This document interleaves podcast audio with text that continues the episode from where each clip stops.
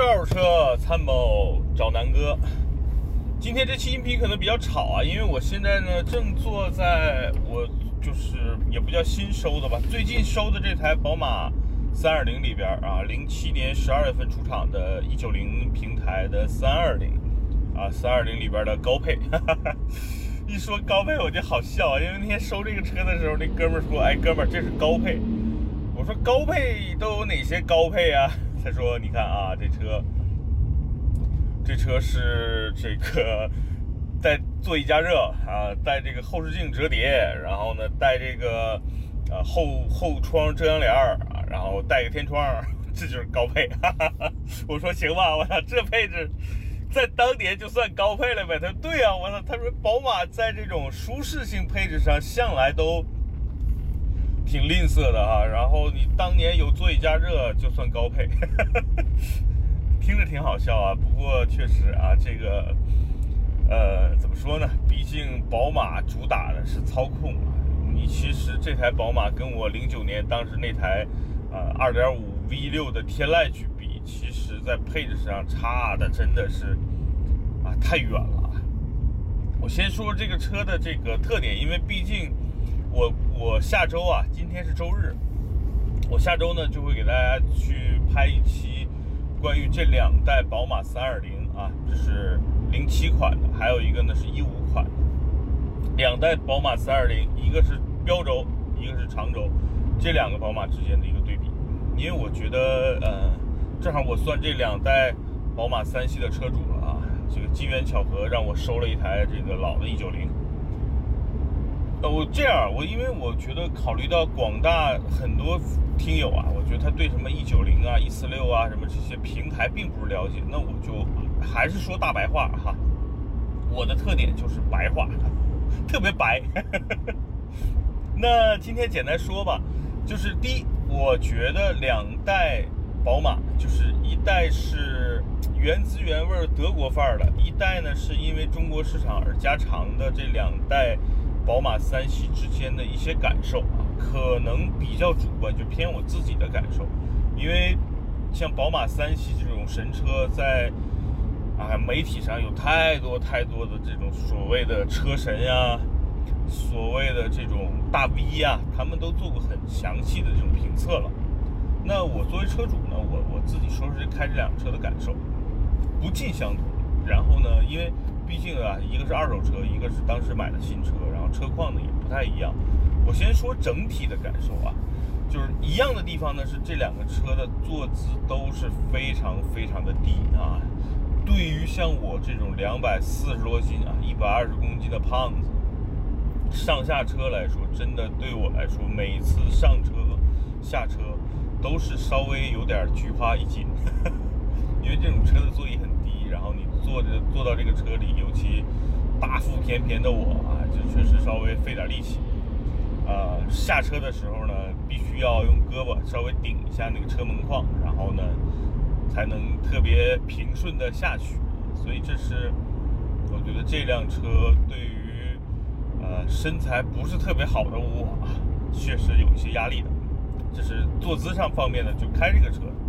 第二呢，这两个车相同点是底盘调教的都是那种比较敏感。什么叫敏感呢？就它不是那种纯粹的硬。怎么去对比呢？就是你你开这个福特野马或者是凯迪拉克的 ATS-L 这种美系的运动车来说，你会发现它的底盘真的是稍微有点韧性的，就是比较硬。那宝马呢，就是刚才说的，它它是介于硬和韧性中间这么一个阶段。有的人可能可能开惯了奥迪呀，开惯了奔驰呢，他坐到三系里，啊，奥迪 A 四或者奔驰 C，他坐到三系里会觉得呀，这个奔驰四啊，宝马三系的底盘确实有点硬。那这两代其实确实，就是它不是为了舒适而去调教的底盘，它确实有一些运动性，但是没想象中的那么。有一点比较硬是什么呢？就是宝马三系的方向盘真的是都是有。对于对于我开惯了 A4L 啊，开惯了沃尔沃 x C60 的这个这个车主来说啊，就是现在开这个宝马三系的方向盘真的是稍微有点沉的啊，这是这是共性。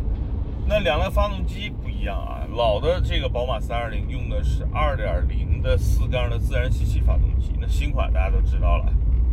我那台一五款的是呃 N20 B20 的发动机，现在的都已经是呃 B 系列了啊。两台发动机共同的特点是什么呢？就是一五款和这个零七款 最大的特点就是发动机声音都挺大，尤其是一五款的宝马三啊三系那个发动机，我之前的音频也说过，你打着火的时候，如果在地库，别人以为你打着的是一台兰博基尼。我是说发动机的声音，不含那个排气的声音啊，就真的是轰隆隆的，跟拖拉机似的。然后，但是你坐到车里，这两个车的隔音还都是不错的，啊，没有那种特别明显的发动机轰轰鸣的声音。因为说实话，这种四缸发动机，你别管有没有涡轮，它的声音不那么好听啊，不如原来的这个啊宝马直六的那个发动机的声音那么感觉上比较浑厚啊。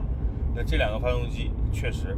声音都比较大，然后呢，动力呢，对吧？2.0T 的新款来说，肯定要比这个2点正常2.0自吸的动力要强很多。这个自吸的，我这么比较吧，因为你现在拿这种老发动机跟这个呃现在的新款涡轮的比，其实它它是不太一样的发动机了嘛，对吧？那跟原来我开过的一些车去比，就是2.0的宝马的发动机。绝对不比原来天籁的那台老天籁啊，那台 2.5V6 的发动机要差，甚至我觉得在零到八十这种加速，就日常道路的加速上来说，它完全不虚给啊，不虚啊，不是输啊，是不虚那台 2.5V6 百公里呢，正常这台车就是毕竟已经十多年的车了，我那天自己。简单算了一下，大概是十一秒左右，因为这个车原来的这个呃理论值应该是十秒，那我呢这个我不可能上来就地板油，我就正常的一个零到八十的加速，我算了一下应该是不到十秒，九秒左右，用心里默数的。所以呢，这台车对于日常驾驶来说是完全足够了啊。然后这种加速的感觉和原来我那台 V 六的天籁很像。就是它能把四缸机的这种加速的平顺性，或者是这种所谓的推背感，能够做到跟原来 V 六的发动机能做到一致，这就说明宝马原来这一代2.0哈，这个直直列四缸发动机啊，这其实最经典的是原来的325的直六，那这个四缸发动机其实对比直六肯定是差点意思，但是一分钱一分货。零和三二五当年中间差了可是十几万的一个差价呀，对吧？在二手车市场，你像我这台车可能才花了七万多块钱买的，那你要去收一台六缸的三二五，如果车况同样的情况下，我估计也得差个四五万块钱呢，对吧？至少得十万块钱以上。所以呢，那这个东西就没办没没办法跟大家去去横向对比啊，因为六缸对六缸本身就不合适。因为这台三二零跟原来的天籁的市场售价差不多三十多万嘛，所以我这么对比，我觉得大家就明白了，就是这台宝马的四缸能够达到原来的普通级别轿车的六缸的水准啊，这就是宝马原来这台这台发动机经典之处嘛。四缸能够做到六缸，对吧？现在的宝马的这个三缸能够做成四缸，哎，这都是迷信啊。其实各个品牌之间啊，尤其是发动机，参数上或者理论值。或者真，或者是你真正开起来，其实差别大吗？没那么大啊，所以我觉得没没必要千篇一律相信那个所谓的数据党，因为这个东西还是以真实感受为主。好，那这是发动机的一个对比。那再说说这个车操控，这两个车呢，一个长轴，一个短轴。很多人觉得哎呀，这个长轴、短轴是不是差别特别大？我自己的感受，说实话，我真的没什么感，我觉得很像这两个车。你方向盘差不多，都挺紧的啊，都挺沉的，不叫紧。另外呢，就这两个车开起来的这种感受呢，我真的差别。你有的人说，哎呀，这个长轴距的牺牲了很多驾驶的乐趣。但是我以我这么多年开车的感受来说，因为这个这两辆车我最近都在换着开，就是有的时候我媳妇儿回家早，她把车停停车场，因为我有一把钥匙，我就先把这个车开出去转一圈。横向的去对比这台老的，真的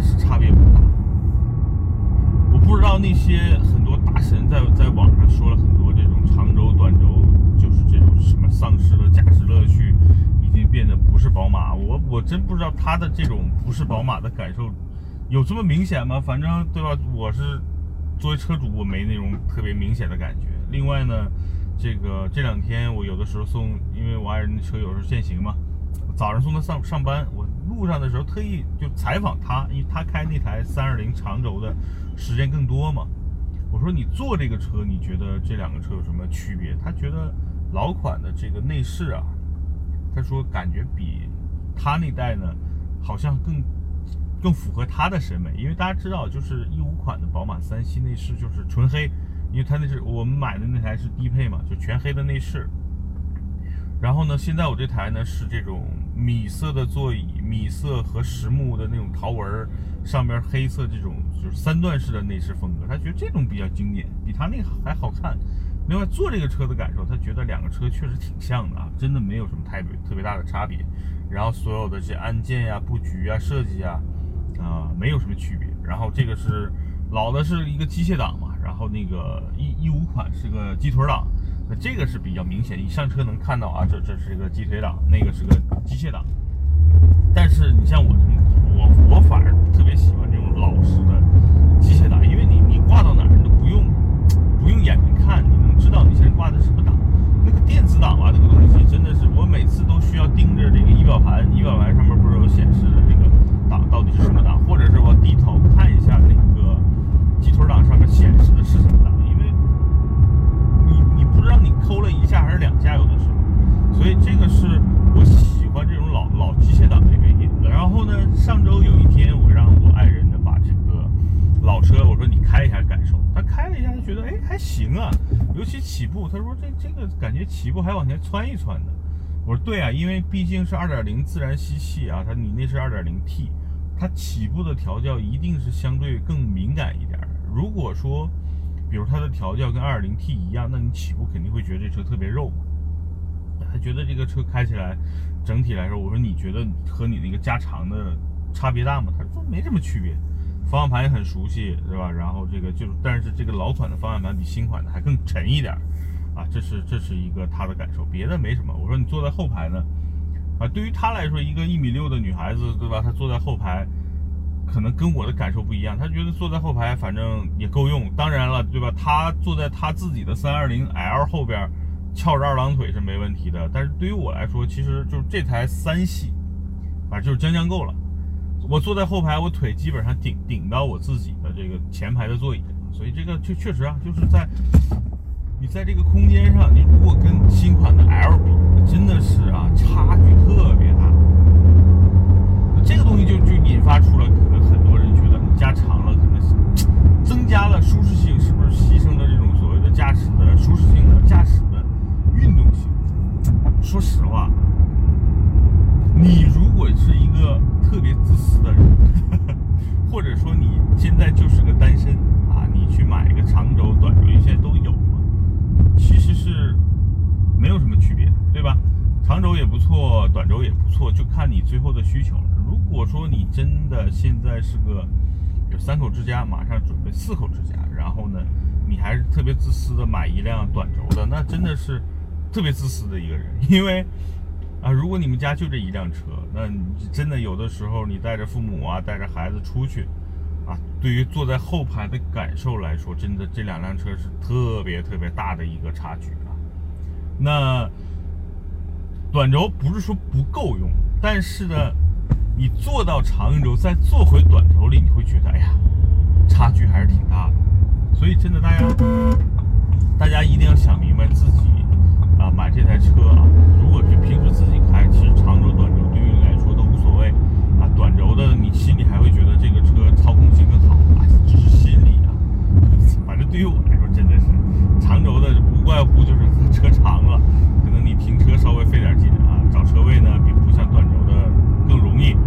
第二呢，就是说心理上会觉得，哎呀，这个轴距短嘛，这个可能你转向啊什么的，它更直接、更干脆。但是大家想想，这个级别的车，对吧？三系啊，就算短轴的，这个轴距也两米七了，也不短了。跟高尔夫啊，跟宝马一系原来的幺幺六比，其实它还是大嘛，对吧？所以呢，这东西因人而异吧。然后说这这两个车的这个开起来的感。受啊，底盘这两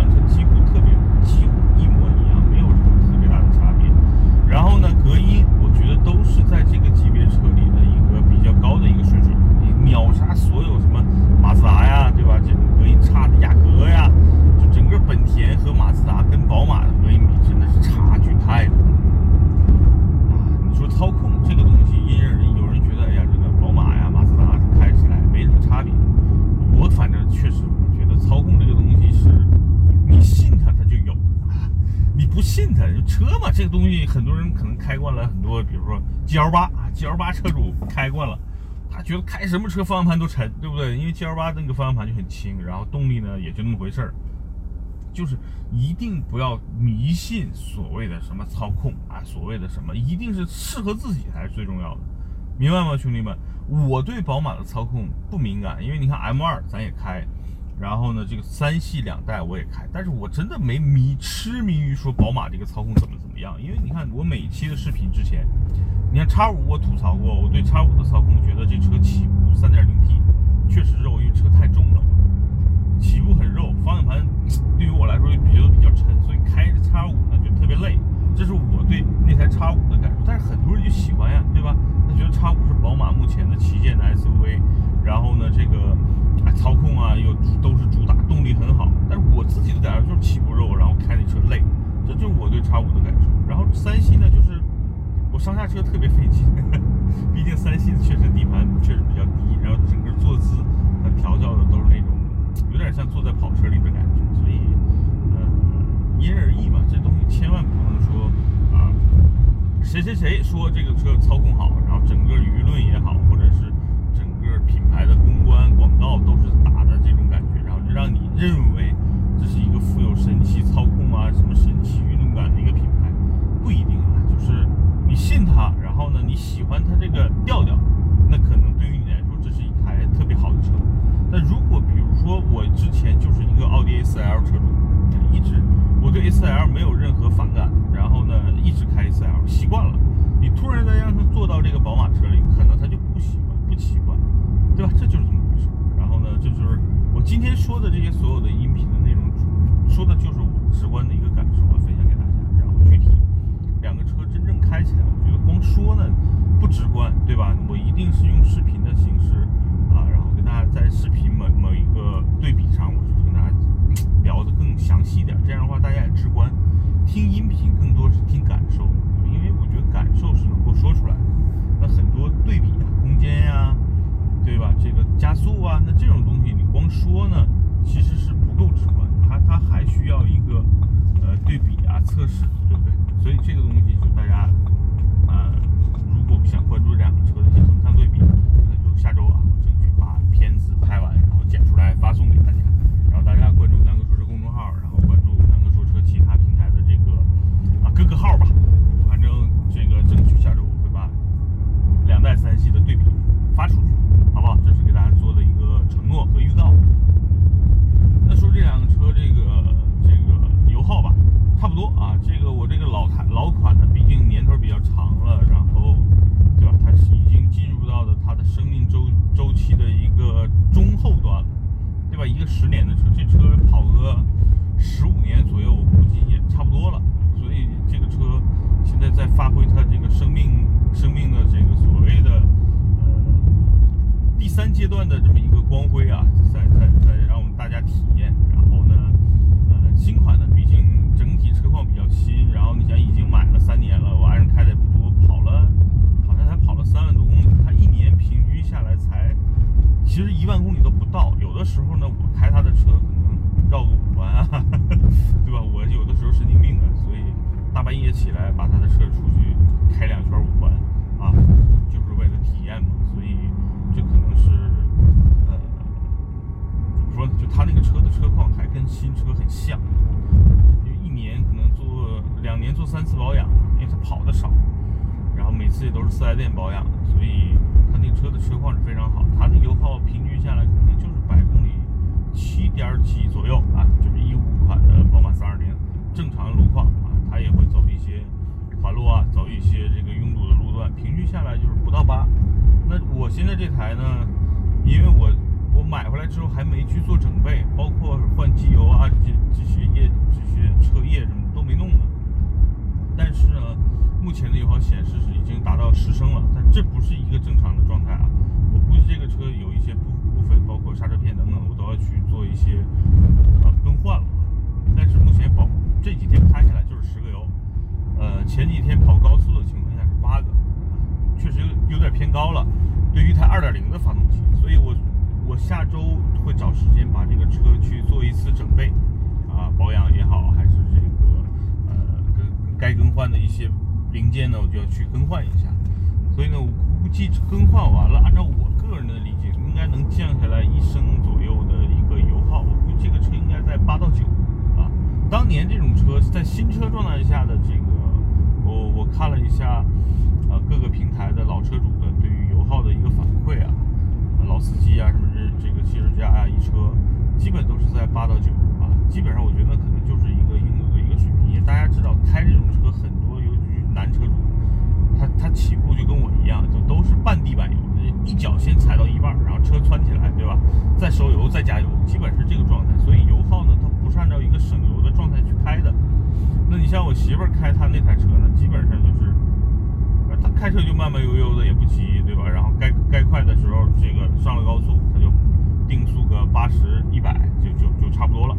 然后平时呢，可能就是他也不急不慌的就开那个车，所以基本上油门对于他来说。都是比较轻的嘛，所以他油耗开起来肯定比我省。我我开他那个车，基本上我估计下来呢，应该正常油耗是在九到十，他开呢就是七到八。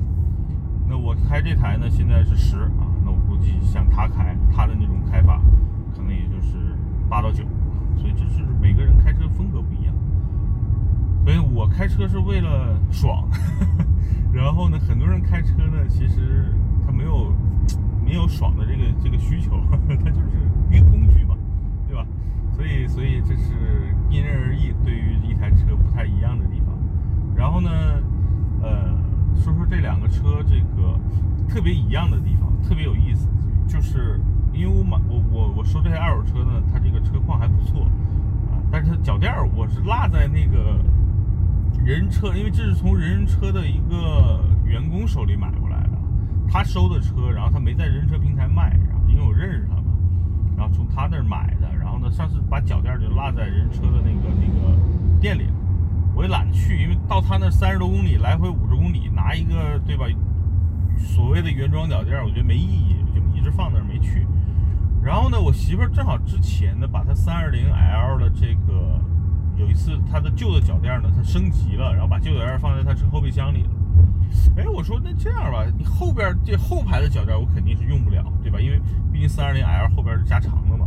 我我看看前边脚垫我能不能用，嘿嘿，特别巧啊，就是我把他的那个前脚垫往现在的老车里边一放，完全可以用。你倒不能说是百分之百贴合，但基本上你你会发现，新三系前排的脚垫放在老三系里。能用，这就很神奇啊！我省钱了呀，我也不用自己再单独再买一个了。然后，这就说明其实新款老款在这个设计上啊，底盘上可能没有做太大的变化，对吧？然后呢，后排呢加长了，可能就是后排有一些变化。那在前排整个脚垫上没有任何区别，就是。你看有一些那个缝啊、牙啊，它都能很轻易的就对上，所以这点对于我来说就挺挺挺挺神奇的。啊所以，所以这个车对于我来说还挺好的。所以这两天呢，我会好好的这个呃体验体验它。然后最近不是有哥们儿说，南哥你能不能出点这种改装的视频啊？比如说不用那种特别深度的改装，我就改改色，然后呢改改这个。呃，内饰或者说呢，我能不能比如说做个低趴啊？那这个东西呢，我觉得一点点来吧。这台老 E 九零，其实我收它当时的作用就是，当时我想收台高尔夫，然后好好的改一改。那我觉得高尔夫第一呢，没收到特别合适的；第二呢，贵嘛。那这台车我才几万块钱，才七万块钱买的，那我就拿这台车好好练练手，给大家改一改。然后最后呢，可能这台车肯定要卖掉的，因为我现在是想把所有车卖了。啊，留一台沃尔沃 x C 六零平时开，我再搞一台这个 V 八的啊，争取来个八缸的车作为一个爽啊，作为一个大玩具。所以败家嘛是永无止境的，所以呢，就是一方面给大家做视频、做音频、做分享，另一方面呢，也希望自己能够，因为现在从事这个行业了，对吧？那我就真的拿出百分之百的热爱来热爱它，因为热爱你的热爱，才能热爱我的热爱，对吧？所以这就是，嗯，我做这个事情的一个初衷吧，不忘初衷啊，不忘初心。那今天呢，我是在路上，今天一边开车一边跟大家说，肯定效果，我我我，首先我承认可能会比较差。呃，我现在已经开到公司了，刚开始从家出来，差不多半个小时的时间，跟大家聊了聊这个新老两款宝马三系的一个个人的一个感受吧。其实也不是对比，其实说的也不全，其实还有很多细节想跟大家去聊一聊。那没关系，那就下周我拍视频的时候，好好的跟大家聊聊这两台车，好吧？那这期的节目啊，今天这期宝马，我今天是老老三系啊，开了一路，跟大家聊一聊新老的一个对比，希望能够对大家在二手车选择上有所帮助啊。